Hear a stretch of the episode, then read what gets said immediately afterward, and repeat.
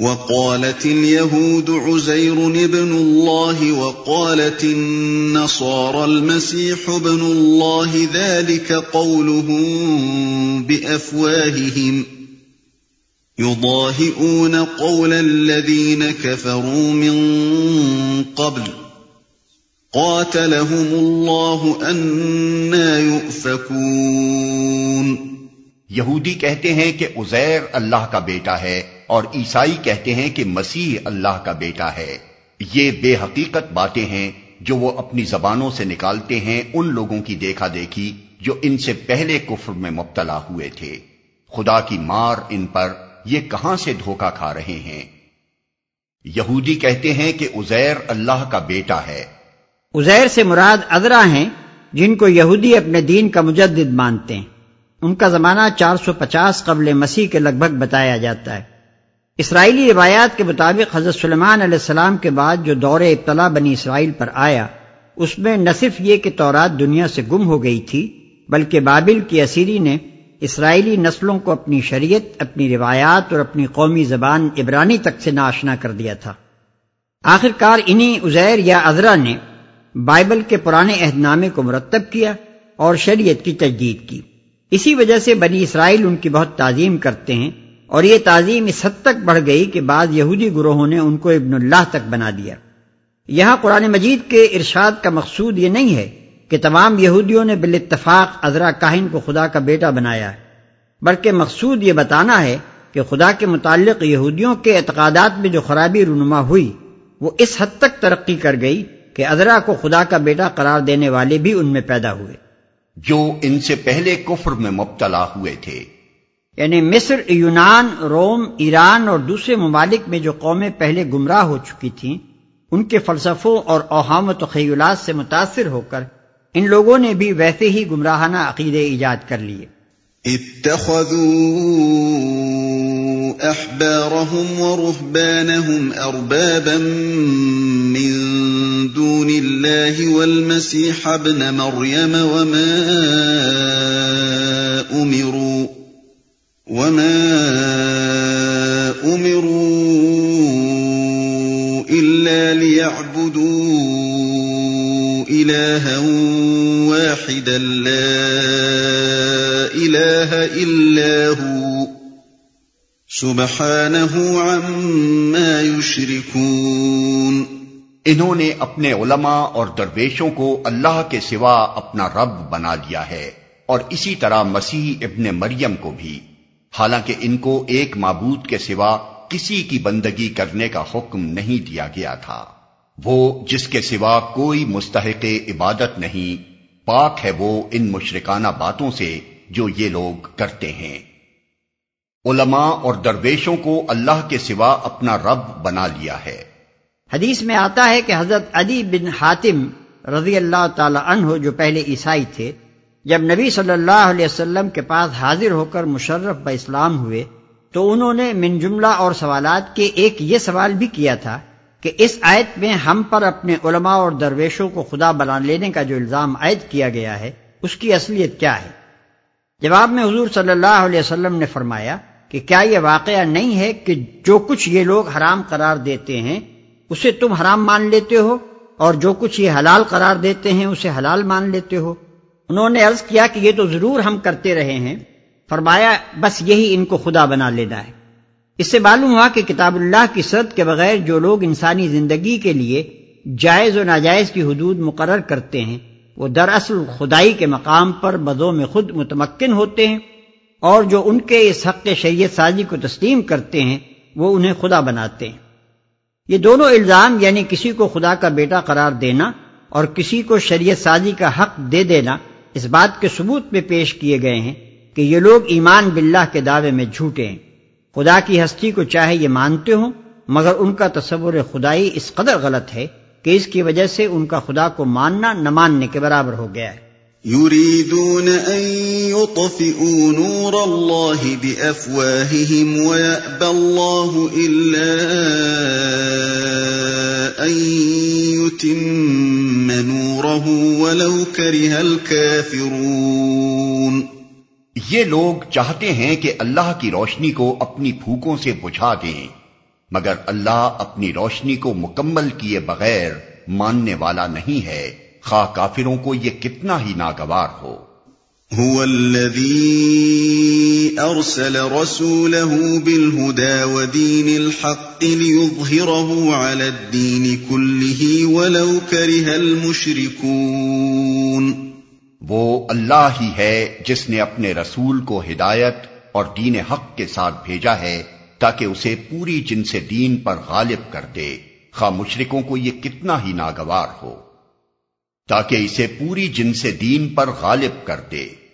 متن میں الدین کا لفظ استعمال ہوا ہے جس کا ترجمہ ہم نے جن سے دین کیا ہے۔ دین کا لفظ جیسا کہ ہم پہلے بھی بیان کر چکے ہیں عربی زبان میں اس نظام زندگی یا طریق زندگی کے لیے استعمال ہوتا ہے جس کے قائم کرنے والے کو سند اور متع تسلیم کر کے اس کا اتباع کیا جائے۔ پس بعثت رسول صلی اللہ علیہ وسلم کی غرض اس آیت میں یہ بتائی گئی ہے کہ جس ہدایت اور دین حق کو وہ خدا کی طرف سے لایا ہے اسے دین کی نوعیت رکھنے والے تمام طریقوں اور نظاموں پر غالب کر دے۔ دوسرے الفاظ میں رسول کی بعثت کبھی اس غرض کے لیے نہیں ہوئی کہ جو نظام زندگی لے کر وہ آیا ہے وہ کسی دوسرے نظام زندگی کا تابع اور اس سے مغلوب بن کر اور اس کی دی ہوئی رعایتوں اور گنجائشوں میں سمٹ کر رہے، بلکہ وہ بادشاہ ارض و سما کا نمائندہ بن کر آتا ہے اور اپنے بادشاہ کے نظام حق کو غالب دیکھنا چاہتا ہے۔ اگر کوئی دوسرا نظام زندگی دنیا میں رہے بھی تو اسے خدائی نظام کی بخشی ہوئی گنجائشوں میں سمٹ کر رہنا چاہیے، جیسا کہ جزیہ ادا کرنے کی صورت میں ذمیوں کا نظام زندگی ہے۔ یا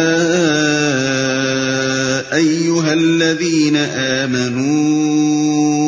ان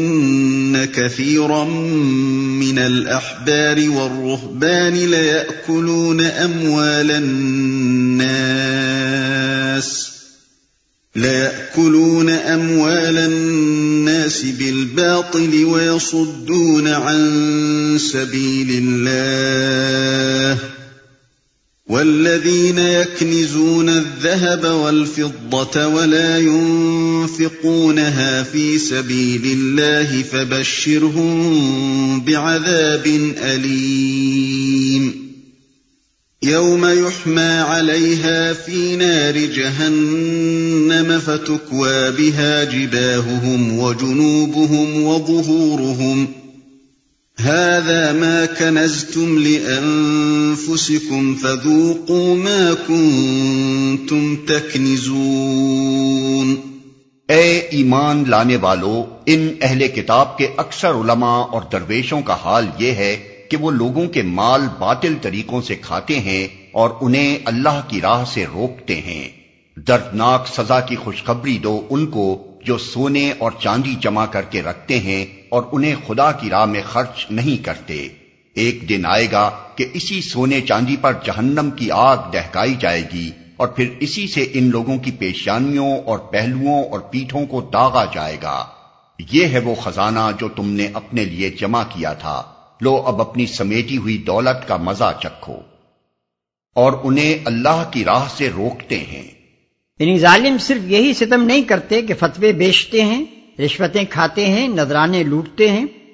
ایسے ایسے مذہبی ضابطے اور مراسم ایجاد کرتے ہیں جن سے لوگ اپنی نجات ان سے خریدیں اور ان کا مرنا جینا اور شادی و غم کچھ بھی ان کو کھلائے بغیر نہ ہو سکے، اور وہ اپنی قسمتیں بنانے اور بگاڑنے کا ٹھیکیدار ان کو سمجھ لیں، بلکہ مزید برآں اپنی انہی اغراض کی خاطر یہ حضرات خلق خدا کو گمراہیوں کے چکر میں پھنسائے رکھتے ہیں۔ اور جب کبھی کوئی دعوت حق اصلاح کے لیے اٹھتی ہے تو سب سے پہلے یہی اپنی عالمانہ فریب کاریوں اور مکاریوں کے حربے لے لے کر اس کا راستہ روکنے کھڑے ہو جاتے ہیں۔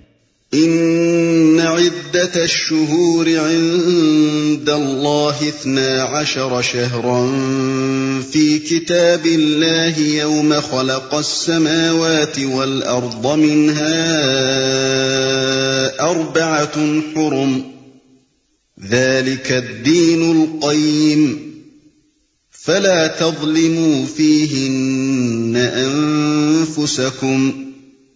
وَقَاتِلُوا الْمُشْرِكِينَ كَافَّةً كَمَا يُقَاتِلُونَكُمْ كَافَّةً وَاعْلَمُوا أَنَّ اللَّهَ مَعَ الْمُتَّقِينَ۔ حقیقت یہ ہے کہ مہینوں کی تعداد جب سے اللہ نے آسمان و زمین کو پیدا کیا ہے اللہ کے نوشتے میں بارہ ہی ہے، اور ان میں سے چار مہینے حرام ہیں،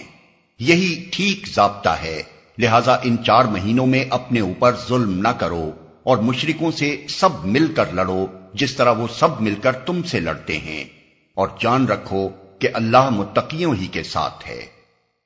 اللہ کے نوشتے میں بارہ ہی ہے، یعنی جب سے اللہ نے چاند، سورج اور زمین کو خلق کیا ہے اسی وقت سے یہ حساب بھی چلا رہا ہے کہ مہینے میں ایک ہی دفعہ چاند ہلال بن کر طلوع ہوتا ہے، اور اس حساب سے سال کے بارہ ہی مہینے بنتے ہیں۔ یہ بات اس لیے فرمائی گئی ہے کہ عرب کے لوگ نسی کی خاطر مہینوں کی تعداد تیرہ یا چودہ بنا لیتے تھے، تاکہ جس ماہ حرام کو انہوں نے حلال کر لیا ہو اسے سال کی جنتری میں کھپا سکیں۔ اس مضمون کی تشریح آگے آتی ہے۔ لہذا ان چار مہینوں میں اپنے اوپر ظلم نہ کرو، یعنی جن مسالے کی بنا پر ان مہینوں میں جنگ کرنا حرام کیا گیا ہے ان کو ضائع نہ کرو، اور ان ایام میں بدامنی پھیلا کر اپنے اوپر ظلم نہ کرو۔ چار حرام مہینوں سے مراد ہیں ذی القعدہ، ذی الحجہ اور محرم حج کے لیے، اور رجب عمرے کے لیے۔ جس طرح وہ سب مل کر تم سے لڑتے ہیں، یعنی اگر مشرکین ان مہینوں میں بھی لڑنے سے باز نہ آئیں تو جس طرح وہ متفق ہو کر تم سے لڑتے ہیں تم بھی متفق ہو کر ان سے لڑو۔ سورہ بقرہ آیت ایک سو چورانوے اس آیت کی تفسیر کرتی ہے، انما النسیء زیادۃ فی الکفر یضل به الذین کفروا یحلونه عاما يحلونه عاما ويحرمونه عاما ليواطئوا عدة ما حرم الله فيحلوا ما حرم الله زين لهم سوء أعمالهم والله لا يهدي القوم الكافرين۔ نسی تو کفر میں ایک مزید کافرانہ حرکت ہے جس سے یہ کافر لوگ گمراہی میں مبتلا کیے جاتے ہیں، کسی سال ایک مہینے کو حلال کر لیتے ہیں اور کسی سال اس کو حرام کر دیتے ہیں، تاکہ اللہ کے حرام کیے ہوئے مہینوں کی تعداد پوری بھی کر دیں اور اللہ کا حرام کیا ہوا حلال بھی کر لیں۔ ان کے برے اعمال ان کے لیے خوشنما بنا دیے گئے ہیں، اور اللہ منکرین حق کو ہدایت نہیں دیا کرتا۔ اور اللہ کا حرام کیا ہوا حلال بھی کر لیں۔ عرب میں نسی دو طرح کی تھی، اس کی ایک صورت تو یہ تھی کہ جنگ و جدل اور غارت گری اور خون کے انتقام لینے کی خاطر کسی حرام مہینے کو حلال قرار دے لیتے تھے، اور اس کے بدلے میں کسی حلال مہینے کو حرام کر کے حرام مہینوں کی تعداد پوری کر دیتے تھے۔ دوسری صورت یہ تھی کہ قمری سال کو شمسی سال کے مطابق کرنے کے لیے اس میں کبیسہ کا ایک مہینہ بڑھا دیتے تھے، تاکہ حج ہمیشہ ایک ہی موسم میں آتا رہے اور وہ ان زحمتوں سے بچ جائیں جو قمری حساب کے مطابق مختلف موسموں میں حج کے گردش کرتے رہنے سے پیش آتی ہیں۔ اس طرح تینتیس سال تک حج اپنے اصلی وقت کے خلاف دوسری تاریخوں میں ہوتا رہتا تھا، اور صرف چونتیسویں سال ایک مرتبہ اصل ذی الحجہ کی نو یا دس تاریخ کو ادا ہوتا تھا۔ یہی وہ بات ہے جو حجۃ الوداع کے موقع پر نبی صلی اللہ علیہ وسلم نے اپنے خطبے میں فرمائی تھی، کہ یعنی اس سال حج کا وقت گردش کرتا ہوا ٹھیک اپنی اس تاریخ پر آ گیا ہے جو قدرتی حساب سے اس کی اصل تاریخ ہے۔ اس آیت میں نسی کو حرام اور ممنوع قرار دے کر جہلائے عرب کی ان دونوں اغراض کو باطل کر دیا گیا ہے۔ پہلی غرض تو ظاہر ہے کہ سری طور پر ایک گناہ تھی، اس کے تو معنی ہی یہ تھے کہ خدا کے حرام کیے ہوئے کو حلال بھی کر لیا جائے، اور پھر ہیلا بازی کر کے پابندی قانون کی ظاہری شکل بھی بنا کر رکھتی جائے۔ رہی دوسری غرض تو سرسری نگاہ میں وہ معصوم اور مبنی بر مصلحت نظر آتی ہے، لیکن در حقیقت وہ بھی خدا کے قانون سے بدترین بغاوت تھی۔ اللہ تعالیٰ نے اپنے عائد کردہ فرائض کے لیے شمسی حساب کے بجائے قمری حساب جن اہم مصالح کی بنا پر اختیار کیا ہے، ان میں سے ایک یہ بھی ہے کہ اس کے بندے زمانے کی تمام گردشوں میں ہر قسم کے حالات اور کیفیات میں اس کے احکام کی اطاعت کے خوگر ہوں۔ مثلا رمضان ہے تو وہ کبھی گرمی میں اور کبھی برسات میں اور کبھی سردیوں میں آتا ہے، اور اہل ایمان ان سب بدلتے ہوئے حالات میں روزے رکھ کر فرما برداری کا ثبوت بھی دیتے ہیں اور بہترین اخلاقی تربیت بھی پاتے ہیں۔ اسی طرح حج بھی قمری حساب سے مختلف موسموں میں آتا ہے، اور ان سب طرح کے اچھے اور برے حالات میں خدا کی رضا کے لیے سفر کر کے بندے اپنے خدا کی آزمائش میں پورے بھی اترتے ہیں اور بندگی میں پختگی بھی حاصل کرتے ہیں۔ اب اگر کوئی گروہ اپنے سفر اور اپنی تجارت اور اپنے میلوں ٹھیلوں کی سہولت کی خاطر حج کو کسی خوشگوار موسم میں ہمیشہ کے لیے قائم کر دے تو یہ ایسا ہی ہے جیسے مسلمان کوئی کانفرنس کر کے طے کر لیں کہ آئندہ سے رمضان کا مہینہ دسمبر یا جنوری کے مطابق کر دیا جائے گا۔ اس کے صاف معنی یہ ہیں کہ بندوں نے اپنے خدا سے بغاوت کی اور خود مختار بن بیٹھے۔ اسی چیز کا نام کفر ہے۔ علاوہ بری ایک عالمگیر دین جو سب انسانوں کے لیے ہے، آخر کس شمسی مہینے کو روزے اور حج کے لیے مقرر کرے؟ جو مہینہ بھی مقرر کیا جائے گا وہ زمین کے تمام باشندوں کے لیے یکساں سہولت کا موسم نہیں ہو سکتا۔ کہیں وہ گرمی کا زمانہ ہوگا اور کہیں سردی کا، کہیں وہ بارشوں کا موسم ہوگا اور کہیں خشکی کا، کہیں فصلیں کاٹنے کا زمانہ ہوگا اور کہیں بونے کا۔ یہ بات بھی ملحوظ خاطر رہے کہ نسی کی منسوخی کا یہ اعلان نو ہجری کے حج کے موقع پر کیا گیا اور اگلے سال دس ہجری کا حج ٹھیک ان تاریخوں میں ہوا جو قمری حساب کے مطابق تھیں۔ اس کے بعد سے آج تک حج اپنی صحیح تاریخوں میں ہو رہا ہے۔